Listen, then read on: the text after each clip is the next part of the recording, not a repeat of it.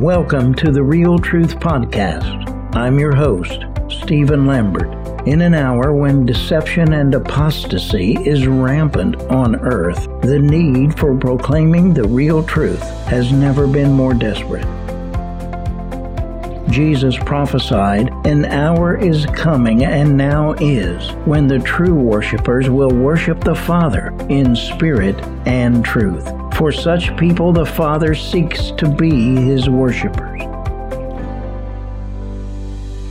God is spirit, and those who worship him must worship in spirit and truth proclaiming the real truth of the written and Rhema prophetic word of God that He is revealing in this hour concerning the church Jesus is building is our goal.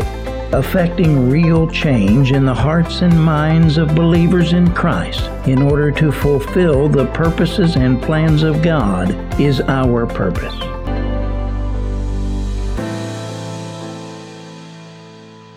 This is Stephen Lambert with a message entitled Debunking the Christians Can't Have Demons Theory. For Christians to claim Christians cannot have demons simply because they are born again. Is like saying their car cannot break down simply because they are born again, or even sillier, that they don't have to fill their gas tank or change the oil or refill the oil if it is low because they are born again, or that they are free from the law of gravity because they are a born again Christian. I wouldn't recommend attempting to prove that one by jumping off the roof of a tall building anytime soon, if you really believe that one. That's all mysticism which is naturalizing the spiritual and or spiritualizing the natural.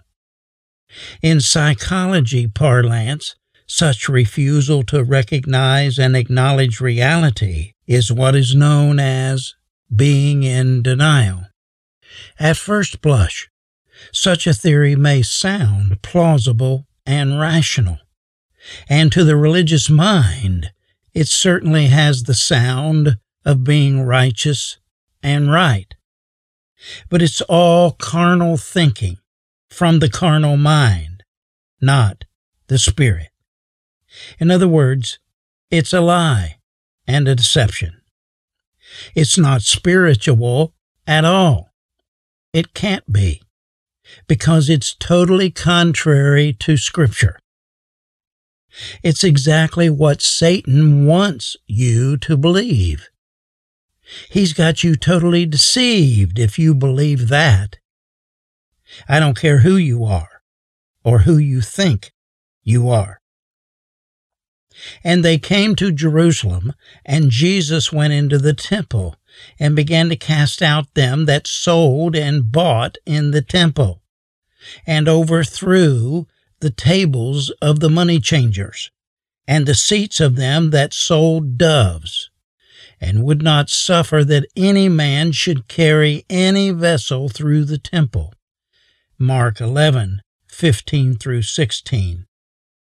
Some people make a bit of a more specific claim that because they are the temple of God, 1 Corinthians 3:16, they can't have demons because God cannot dwell in the same temple with demons.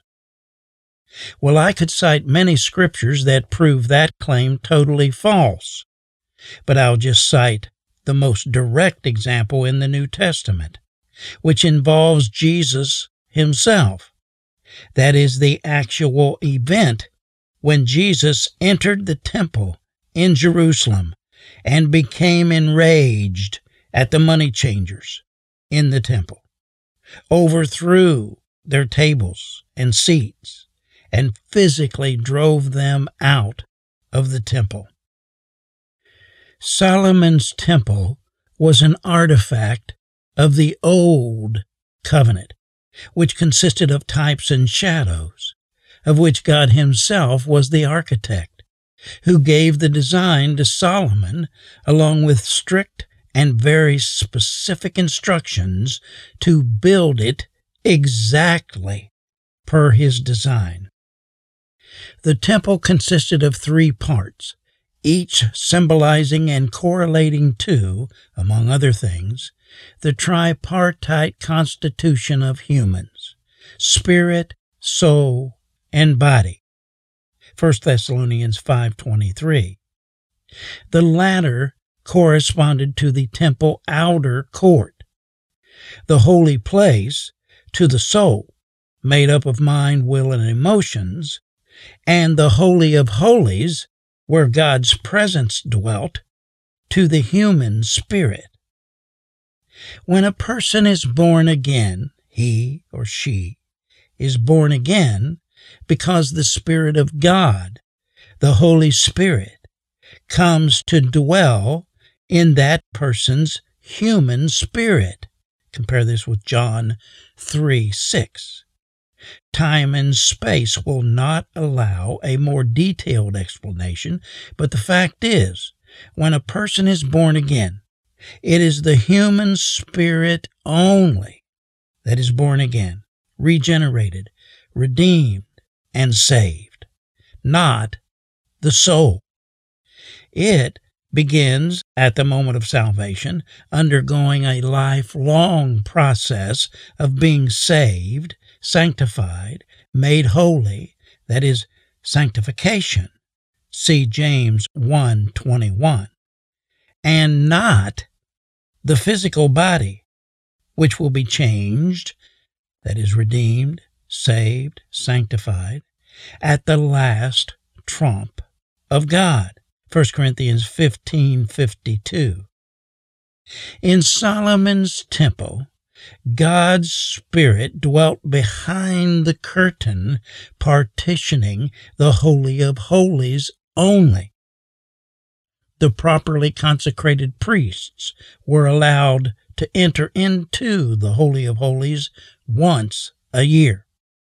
No one else could enter behind that veil lest they die. As stated, the Holy of Holies represented the human spirit. Certain oblations performed by the priests, per God's specific instructions, took place in the holy place, which correlates to the human soul. The outer court symbolized the physical human body, where the people were allowed to draw near to God, which is where the money changers' temples and seats were set up surrounding the holy place. An entire book could be written addressing the multiplicity of reasons this scene infuriated the Son of God when he physically entered the temple and drove him to upset the tables and seats of the money changers, releasing the doves they were selling, and drive out the money changers from the temple. But the main point here is the money changers were in the outer court, not the holy place, nor the Holy of Holies, where the Spirit of God was present, behind the veil, at the very moment Jesus entered the temple that day. No human flesh was permitted to enter the Holy of Holies, except, again, the properly consecrated priests once a year, lest they immediately die. But humans were permitted to enter both the holy place, certain humans, and the outer court.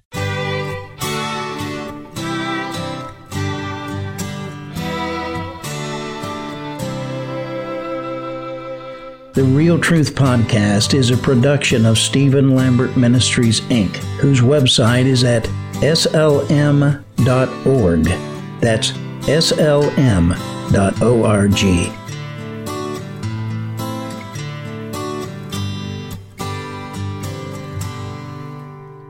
So let's draw out from this story some specific relative points. Number one, limited holy habitation.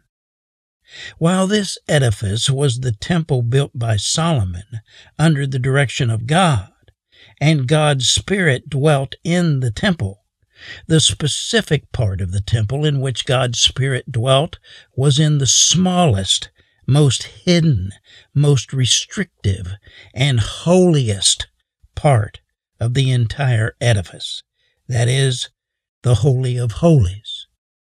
While the entire temple was dedicated and consecrated to God, there was only one quote unquote room in which occupancy was restricted, with the one exception noted, to the Spirit of God.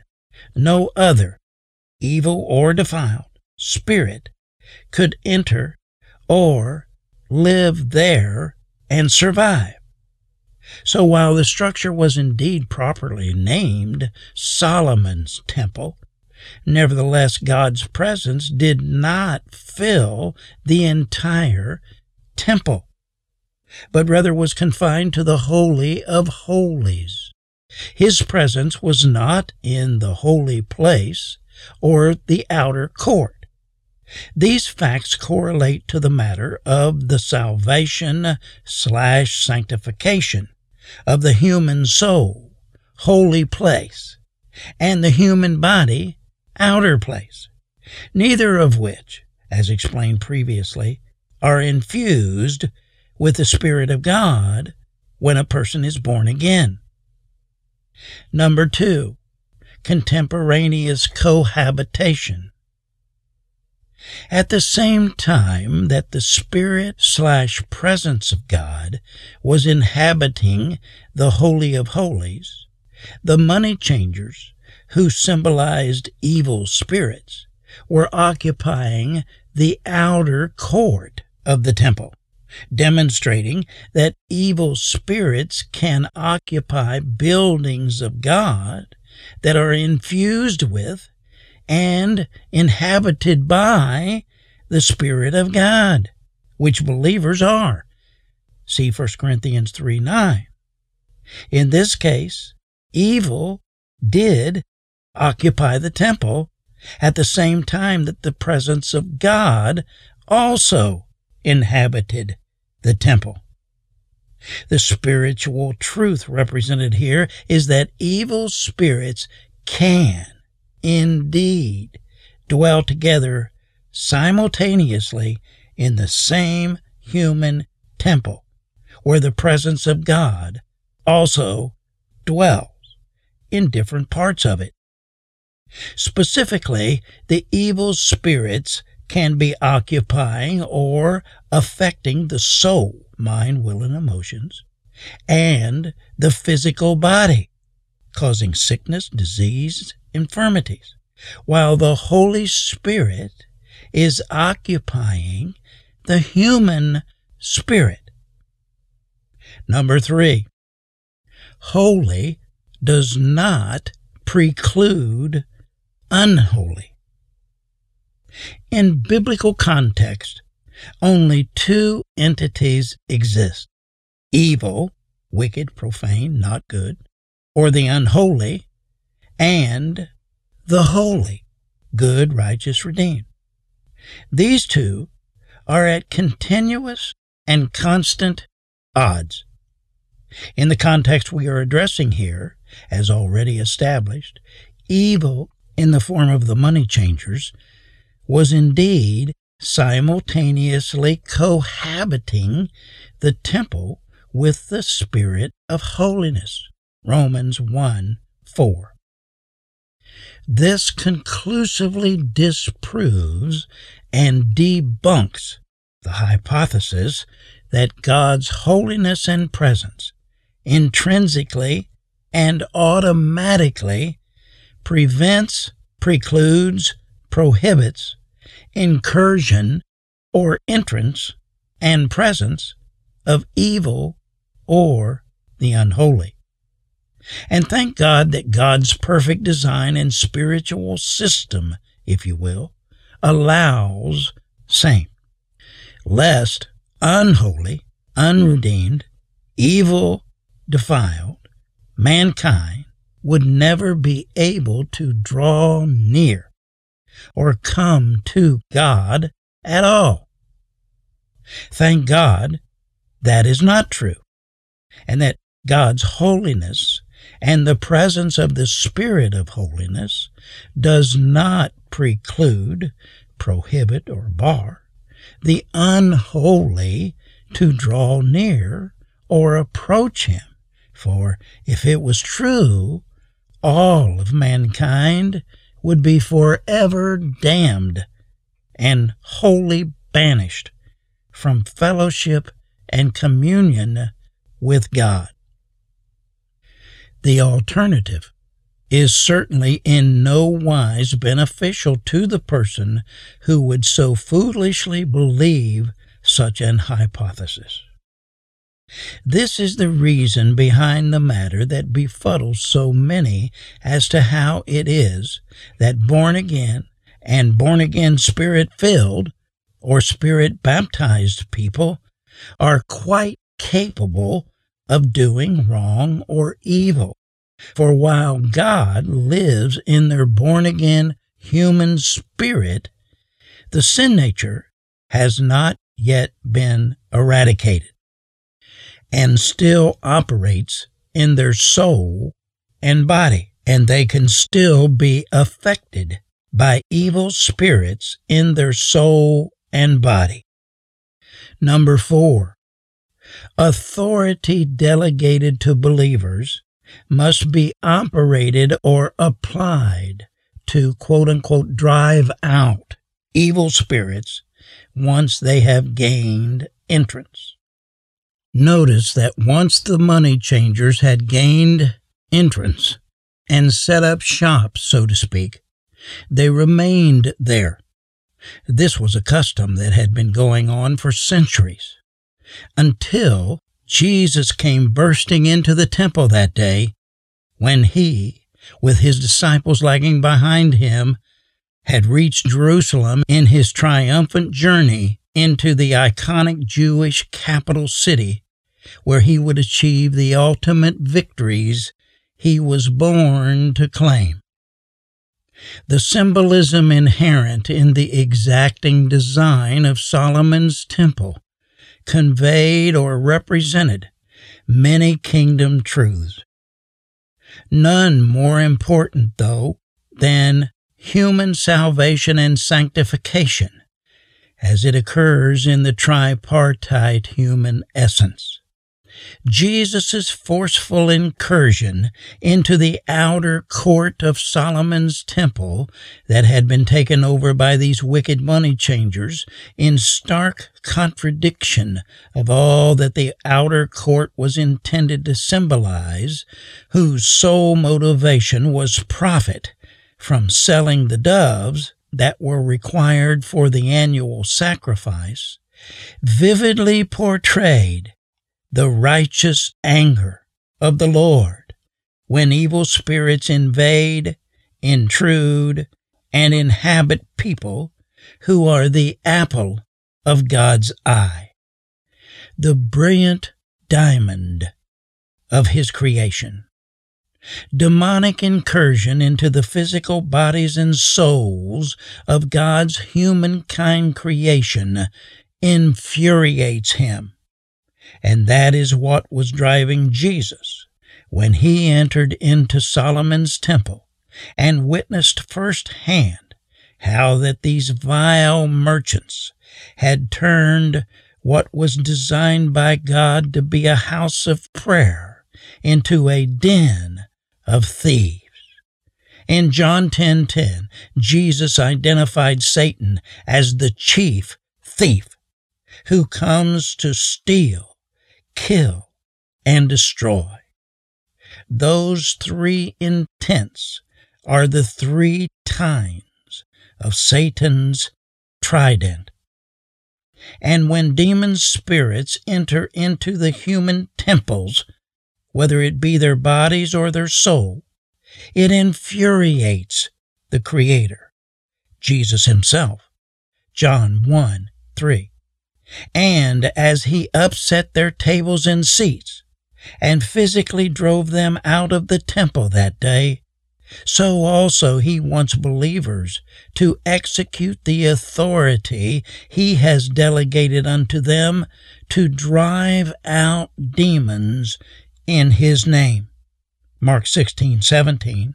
Just as his first followers drove out demons by exercising that authority he had relegated to them so to do. For example, see Matthew 10, 1 and Luke 10:19. The scenario of Jesus invading Solomon's temple vividly demonstrates conclusively that while demons cannot enter and occupy the redeemed, regenerated, born again, human spirit, they certainly can enter and occupy the human soul and human body, which they indeed do. Born again Christians can be demonized in their soul, mind, will, and emotions, and their physical body. And the only way the Bible prescribes to rid people from demons that have entered and occupied them, soul and or body, is to drive, the literal meaning of the term cast out, appearing multiple times in the New Testament, drive them out with the authority, exousia in the Greek, that Jesus has delegated to every born again believer. Mark 16, 17, and many other scriptures. Per the example, type and shadow, Jesus provided believers in the scenario of his physically entering Solomon's temple in Jerusalem that day.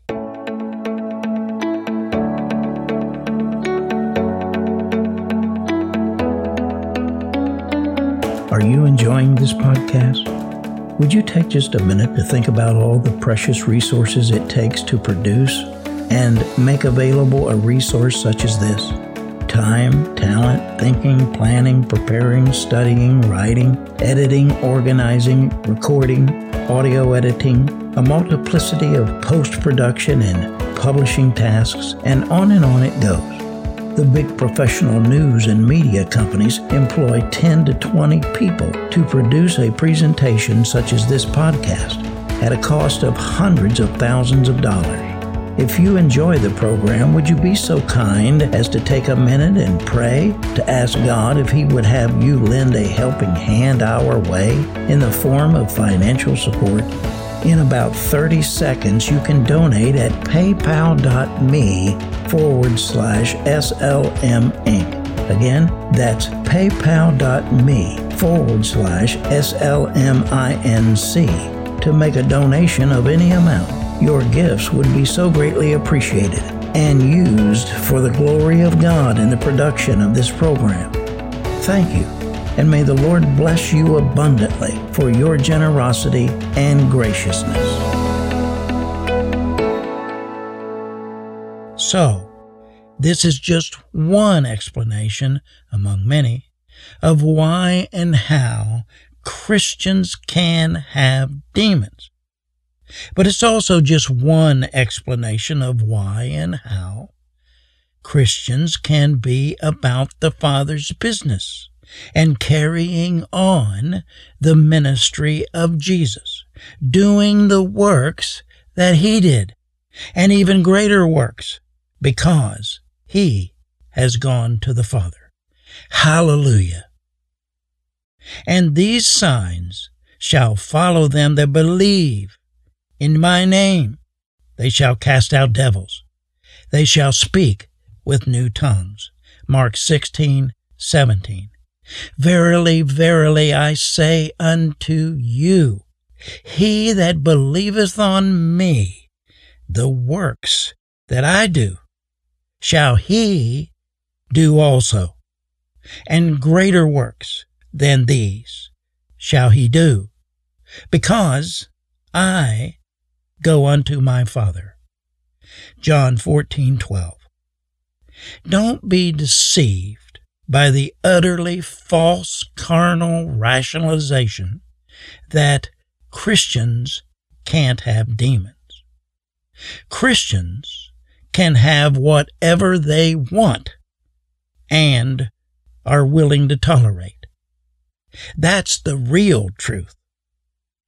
Yet sadly, thousands of Christians for whom my heart grieves at this moment are being psychologically or physically ravaged by evil spirits, who in their religious pride and stubbornness would rather stick to their totally unbiblical belief that because they wear the Christian label, they are automatically impervious to demonic attack and incursion, and continue to bear the pain and consequences of quote unquote the works of the devil. 1 john 3 8 in their soul and or body than to be convinced and convicted by the testimony of the spirit and the word admit they have been wrong and repent and thereafter receive the healing they so desperately need. Unfortunately, these dear saints are doing exactly what the Holy Spirit, through the Apostle Paul, warned last days believers against. Quote, falling away from the faith, paying attention to deceitful spirits and doctrines of demons. End quote. 1 Timothy 4 1.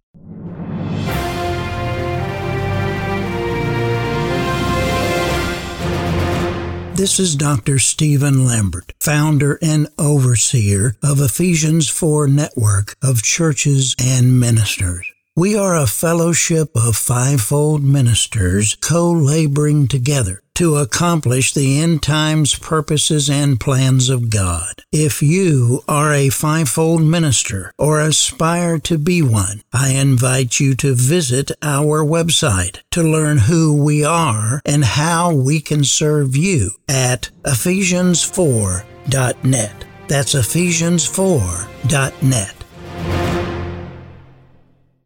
For more on this topic of deliverance, please check out my book, Deliverance from Demonic Powers, which you can learn more about on our publishing company website, realtruthpublications.com.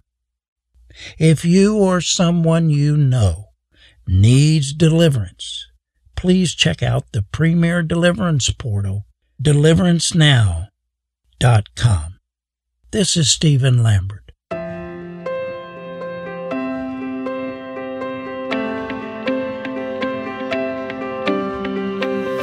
Thanks for listening to this episode of The Real Truth. I'm Stephen Lambert. Please subscribe to the podcast, share with your friends, and visit realtruthradio.com to join our mailing list. Be sure to tune in to the next edition of The Real Truth. Until then, this is Stephen Lambert reminding you that with God all things are possible, and all things work together for good to them who love God and are called according to his purpose.